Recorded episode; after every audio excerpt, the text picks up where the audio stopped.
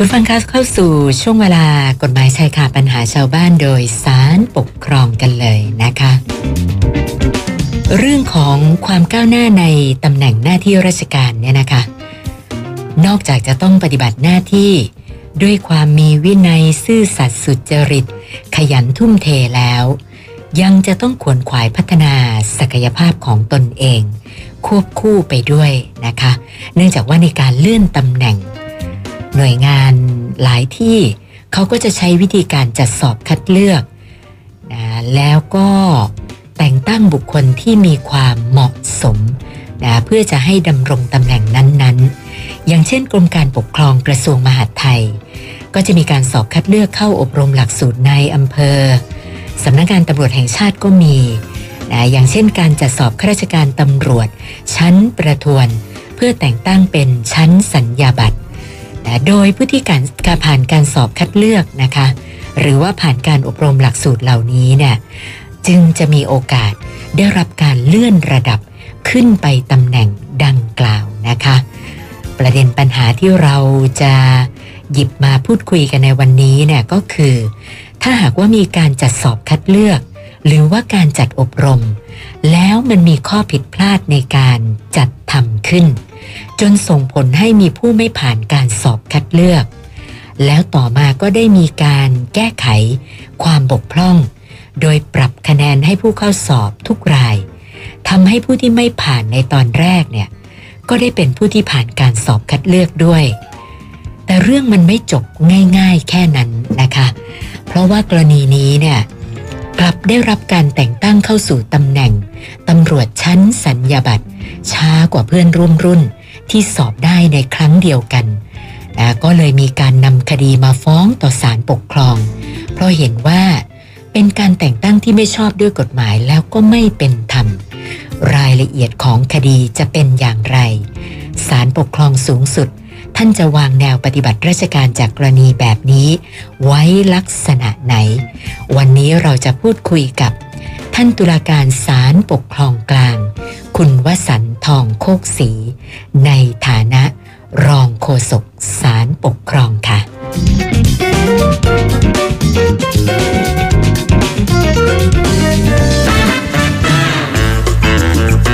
กฎหมายชายคาปัญหาชาวบ้าน โดยสารปกครอง สวัสดีค่ะท่านรองคะ สวัสดีครับคุณสุนันท์และท่านผู้ฟังรายการทุกท่านนะครับ ค่ะท่านรองคะรายละเอียดของคดีที่ว่านี้เนี่ยเป็นยังไงล่ะคะครับก็เรื่องราววันนี้นะครับ ก็เป็นเรื่องราวของเอ่อตำรวจเอ่อเป็นข้าราชการตำรวจท่านหนึ่งนะครับ ที่อยู่ที่สำนักงานตำรวจแห่งชาตินะครับเอ่อท่านเป็นข้าราชการตำรวจชั้นประทวนนะครับ ต่อมาเนี่ยพอท่านก็สำเร็จการศึกษาระดับปริญญาตรีนะครับ แล้วก็ทางสำนักงานตำรวจแห่งชาติเองท่านก็มีนโยบายนะครับว่า ข้าราชการตำรวจผู้ไหนคนใดนะครับ ถ้าหากว่าสำเร็จการศึกษาระดับชั้นปริญญาตรีแล้วเนี่ยทางสำนักงานตำรวจแห่งชาติเนี่ยก็จะได้มีการประกาศ รับสมัครสอบคัดเลือกเพื่อที่จะแต่งตั้งข้าราชการตำรวจเหล่านั้นเนี่ยนะครับ เพื่อดำรงตำแหน่งที่สูงขึ้นนะครับ ซึ่งในการประกาศรับสมัครสอบครั้งนี้เนี่ยก็เป็นการรับประกาศรับสมัครสอบข้าราชการชั้นประทวนที่สำเร็จการศึกษาระดับปริญญาตรีเพื่อที่จะแต่งตั้งให้เป็นข้าราชการตำรวจชั้นสัญญาบัตร ซึ่งก็เป็นความใฝ่ฝันของทางพี่น้องข้าราชการตำรวจหลาย ๆ ท่านนะครับค่ะผู้ฟ้องคดีเองเนี่ยพอมีประกาศ แล้วก็เห็นว่าตัวเองมีคุณสมบัติครบ ก็ได้ไปสมัครสอบในคราวการสอบครั้งนั้นด้วยนะครับ แต่ว่าพอประกาศผลการสอบมาเนี่ย ปรากฏว่าทางผู้ฟ้องคดีนะครับ ไม่เป็นผู้ที่ผ่านการสอบข้อเขียนในครั้งดังกล่าวนะครับ แล้วก็ในการเอ่อสำหรับผู้ที่สอบผ่านข้อเขียนในคราวดังกล่าวเนี่ยก็มีทั้งหมด เอ่อหลายท่านด้วยกันนะครับ แล้วก็ทางสำนักงานแห่งตำรวจชาติโดยกองบัญชาการศึกษาเนี่ยท่านก็ได้มีการดำเนินการตามขั้นตอนต่างๆ เพื่อที่จะแต่งตั้งข้าราชการตำรวจที่ผ่านการสอบคัดเลือกในคราวนั้นเนี่ยนะครับจนกระทั่งเสร็จสิ้นกระบวนการทั้งหมดมีการเสนอให้มีการแต่งตั้งข้าราชการตำรวจชั้นประทวนเป็นข้าราชการตำรวจชั้นสัญญาบัตรสายงานป้องกันและปราบปรามแล้วก็สายงานอำนวยการเนี่ยนะครับรวมทั้งสิ้นประมาณสัก 2,800 กว่ารายนะครับค่ะโดยคำสั่งดังกล่าวเนี่ยนะครับ แต่งตั้งให้ดำรงตำแหน่งมีผลพร้อมกันทั้งหมด ในวันที่ 10 มีนาคม 2551 นะครับเอ่อต่อมาเนี่ยนะครับ ปรากฏว่ามีข้าราชการบางท่านที่เข้าสอบในคราวนั้นเนี่ยนะครับ ท่านก็สังเกตว่า เอ๊ะข้อสอบข้อหนึ่งเนี่ยนะครับ ในข่าวสอบครั้งนั้นมันน่าจะมีปัญหานะนะครับ ก็เลยมีการร้องเรียนไปทางเอ่อคณะอนุกรรมการข้าราชการตำรวจเพื่อให้ตรวจสอบข้อเท็จจริงที่เกิดขึ้นนะครับค่ะทางคณะกรรมการข้าราชการข้าราชการตำรวจเนี่ยนะครับ ก็นำเรื่องต่างๆ มาตรวจสอบแล้วท่านก็พบว่าเอ๊ะข้อสอบที่มีการร้องเรียนเนี่ยมันบกพร่องจริงนะเอ่อข้อสอบเนี่ยมีความผิดพลาดในการเฉลยข้อสอบจริงนะครับ ก็มีการเสนอให้ทางผู้บัญชาการตำรวจแห่งชาติที่นาท่านก็บอกว่าเอาอย่างนี้ก็แล้วกันนะครับสำหรับข้อสอบข้อนั้นเนี่ย ก็ไม่ว่าใครตอบข้อไหน ก็ให้ถือก็ให้ได้คะแนนกับทุกคนนะครับเพราะว่าทำอย่างนี้เสร็จแล้วนี่ผลที่เกิดขึ้นก็คือมันจะต้องมีการรวมคะแนนใหม่ใช่ไหมครับอ๋อเพราะว่าค่ะจากเดิมที่ผู้ฟ้องคดีเราทำข้อสอบข้อนั้น แล้วก็เอ่อไม่ได้รับการให้คะแนนในข้อนั้นเนี่ย พอรวมคะแนนใหม่ ก็จะได้รับการบวกคะแนนเพิ่ม ทีนี้พอมีการบวกคะแนนเพิ่มเนี่ยนะครับ มันก็ทำให้บัญชีรายชื่อผู้ผ่านการสอบคัดเลือกในคราวนั้นเนี่ย มีผลการเปลี่ยนแปลงไป ซึ่งทำให้ผู้ฟ้องคดีกับเพื่อนข้าราชการตำรวจอีกหลายคนทีเดียวนะครับ เป็นผู้ที่ผ่านการสอบคัดเลือกในข่าวการสอบครั้งนั้นด้วยนะครับค่ะทางสำนักงานตำรวจแห่งชาติโดยกองบัญชาการการศึกษาเนี่ยท่านก็มีการดำเนินการเพื่อที่จะเยียวยาข้าราชการตำรวจที่เอ่อได้รับผลกระทบโดยมีการเรียกมาสอบจนกระทั่งเสร็จสิ้นกระบวนการทั้งหมดนะครับจนเสร็จสิ้นเลยครับ ค่ะ ซึ่งผู้ฟ้องคดีก็คือก็คือผ่านขั้นตอนต่างๆ หมดเรียบร้อยอย่างถูกต้องแล้วใช่ไหมคะครับพอ เรียกผู้ฟ้องคดีมาดำเนินการสอบในขั้นตอนต่างๆเนี่ยครับก็ปรากฏว่าผู้ฟ้องคดีเราเนี่ย ผ่านการสอบตามกระบวนการทุกอย่างครบถ้วนหมดนะครับค่ะเอ่อทางสำนักงานตำรวจแห่งชาติโดยผู้บัญชาการสำนักงานส่งกำลังบำรุงเนี่ยนะครับ ก็มีคำสั่งเอ่อลงวันที่ 31 มีนาคม 2554 ถ้าคุณทุนันท์เอ่อย้อนกลับไปนะครับ เพื่อนๆข้าราชการตำรวจที่สอบคราวนั้นเนี่ย ได้รับการแต่งตั้งพร้อมกันในวันที่ 10 มีนาคม 2551 ใช่ไหมครับค่ะ ส่วนผู้ฟ้องคดีเราเนี่ยได้รับการแต่งตั้งให้ดำรงตำแหน่งเอ่อรองสารวัตรยศว่าที่ร้อยตำรวจตรีเนี่ยในวันที่ 31 มีนาคม 2554โอ้ซึ่งห่างกันก็เกือบสามปีใช่ไหมครับปีค่ะครับปัญหามันก็อยู่ตรงนี้แหละครับ ผู้ฟ้องคดีบอกว่า เอ้ยทำอย่างนี้ได้ยังไงนะครับ มันไม่เป็นธรรมกับผู้ฟ้องคดี เพราะว่าผู้ฟ้องคดีมองว่า ก็ในเมื่อความผิดพลาดคลาดเคลื่อนทั้งหลายทั้งปวงเนี่ย มันไม่ได้ความผิดของผู้ฟ้องคดีเลยนะครับ ถ้าหากว่ามีการเอ่อ ตรวจข้อเอ่อถ้าหากว่ามีการออกข้อสอบที่ไม่บกพร่องอย่างนั้นแล้วเนี่ยผู้ฟ้องคดีก็ต้องมีสิทธิ์ที่จะได้รับการบรรจุและแต่งตั้งเป็นนายตำรวจพร้อมกับเพื่อนที่สอบพร้อมกันในคราวนั้นสิจะมาแต่งตั้งผู้ฟ้องคดีเอ่อห่างกับเพื่อนตั้งสามปีได้ยังไง เพราะฉะนั้นเอ่อคำสั่งเนี่ยมันเป็นคำสั่งที่น่าจะไม่ชอบด้วยกฎหมายนะครับค่ะผู้ฟ้องคดีเราก็มีการร้องเรียนไปยังคณะอนุกรรมการเอ่อตำรวจข้าราชการตำรวจ หรือว่าร้องทุกข์อะนะครับ ไป แต่ว่าทางคณะกรรมการข้าราชการตำรวจท่านที่พิจารณาแล้วท่านบอกว่า เอ่อจะออกคำสั่งแต่งตั้งผู้ฟ้องคดีย้อนหลังไม่ได้ เพราะว่าเอ่อกระบวนการในการสอบผู้ฟ้องคดีเนี่ย ได้ทำขึ้นภายหลังจากเพื่อนๆที่เอ่อเขาทำไปก่อนหน้านั้นนะครับ จะแต่งตั้งย้อนหลังกลับไปไม่ได้ไม่งั้นมันจะเกิดความไม่เป็นธรรมกับเพื่อนข้าราชการตำรวจที่เขาได้รับการบรรจุและแต่งตั้งไปก่อนผู้ฟ้องคดีนะครับค่ะก็มีคำวินิจฉัยให้ยกคำร้องทุกข์ของผู้ฟ้องคดี ผู้ฟ้องคดีก็บอกว่า ไม่ได้ เรื่องนี้จะต้องไปศาลปกครองให้ให้ชี้ขาดให้ได้นะครับว่าสิ่งที่ทางสำนักงานตำรวจแห่งชาติโดยกองบัญชาการการศึกษาเนี่ยดำเนินการเนี่ยแต่งตั้งผู้ฟ้องคดีไม่พร้อมเพื่อนเนี่ย ชอบด้วยกฎหมายหรือไม่นะครับผู้ฟ้องคดีก็นำคดีมาฟ้อง แล้วก็ขอให้ทางผู้บัญชาการตำรวจแห่งชาตินะครับ โดยผู้บัญชาการสำนักงานส่งกำลังบำรุงเนี่ยนะครับ ปฏิบัติต่อสิทธิของผู้ฟ้องคดี ให้ให้ได้รับการบรรจุและแต่งตั้งพร้อมกับเพื่อนข้าราชการตำรวจ ที่สอบพร้อมกัน โดยให้มีผลวันที่ 10 มีนาคม 2551 นั่นเองนะครับ ค่ะค่ะ คือฟังดูแล้วก็แหมน่าเห็นใจนะคะ ห่างกันตั้งสามปี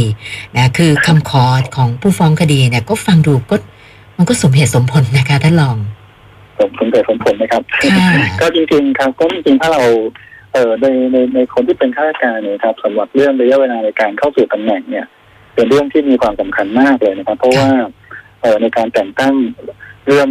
ข้าราชการตำรวจในตำในตำแหน่งที่สูงขึ้นเนี่ยระยะเวลาในการเข้าสู่ตำแหน่งก็ถือว่าเป็นเงื่อนไข หรือว่าเป็นคุณสมบัติหนึ่งที่จะมีการนำมาพิจารณานะครับแล้วก็นอกจากนี้เนี่ยเอ่อในการเข้าสู่ตำแหน่งเนี่ยใครเข้าสู่ตำแหน่งเร็ว ก็จะก็จะได้รับเอ่อสิทธิประโยชน์ และสวัสดิการต่างๆที่แตกต่างกันไป เพราะฉะนั้นเนี่ยระยะเวลา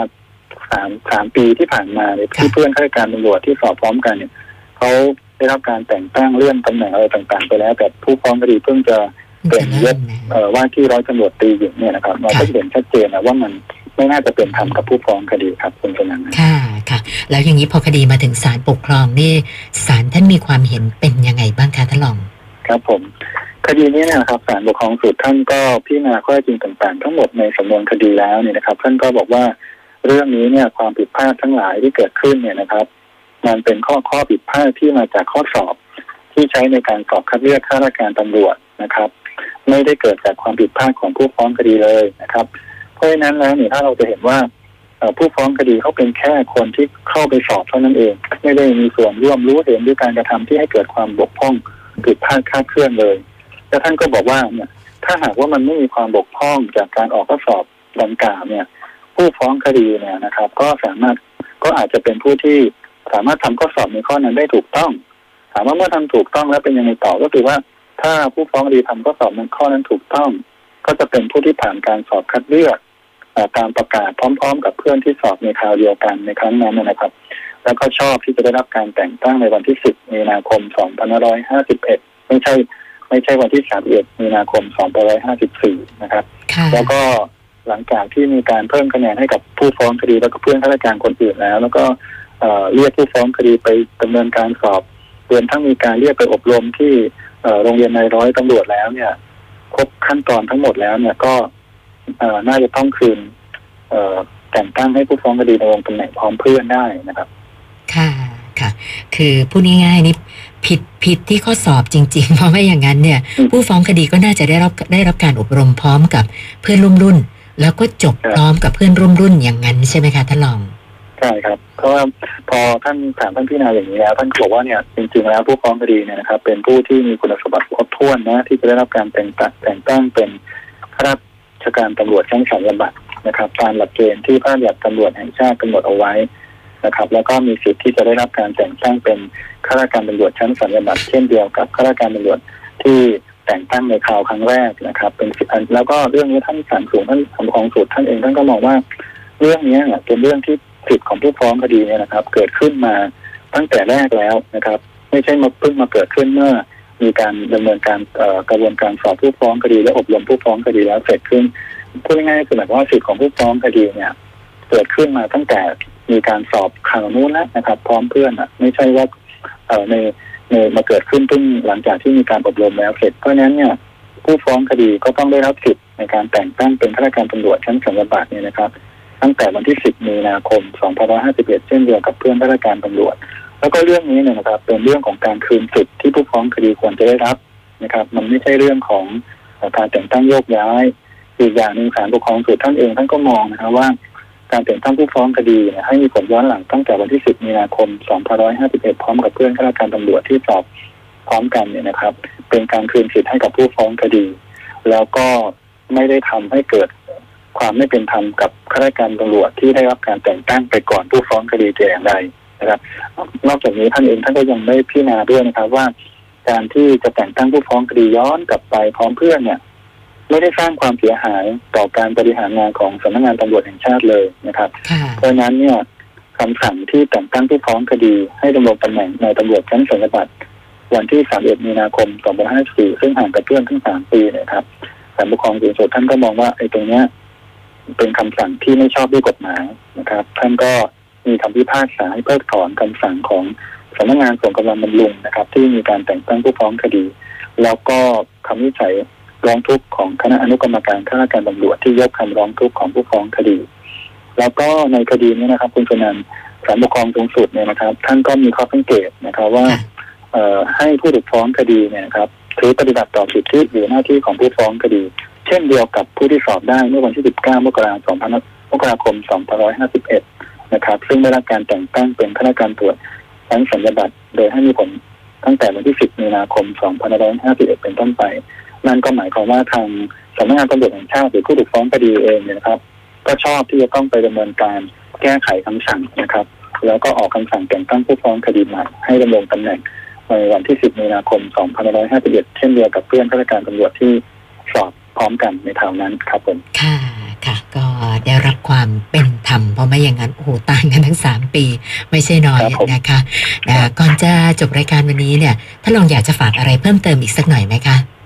ครับผมก็ในเรื่องของการสอบเนี่ยนะครับเอ่อไม่ว่าจะเป็นการสอบอะไรเราก็มักจะได้ยินข่าวอยู่บ่อยครั้งว่ามีความผิดพลาดเกิดขึ้นนะครับสำหรับคำพิพากษาของการปกครองสุดคดีนี้เนี่ย ก็ถือว่าเป็นการวางหลักการ ที่สำคัญนะครับ ว่าหากว่ามีความผิดพลาดคลาดเคลื่อนเกิดขึ้นจากการออกข้อสอบ แล้วก็มีการรวมคะแนนใหม่เนี่ยก็ควรที่จะมีหลักในการพิจารณาคืนความเป็นธรรมให้กับผู้ที่เข้าสอบในครั้งดังกล่าวได้นะครับ เพื่อที่จะไม่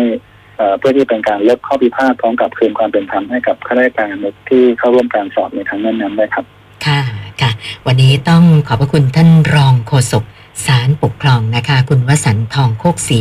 สละเวลามาพูดคุยให้ความรู้กับพวกเรานะคะ ขอบพระคุณมากค่ะท่านรองค่ะ